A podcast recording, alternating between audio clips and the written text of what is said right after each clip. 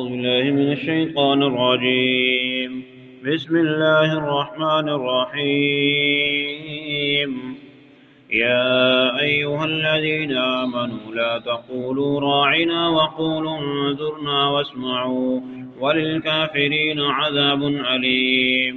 ما يود الذين كفروا من أهل الكتاب ولا المشركين أن ينزل عليكم من خير من ربكم والله يختص برحمته من يشاء. والله ذو الفضل العظيم.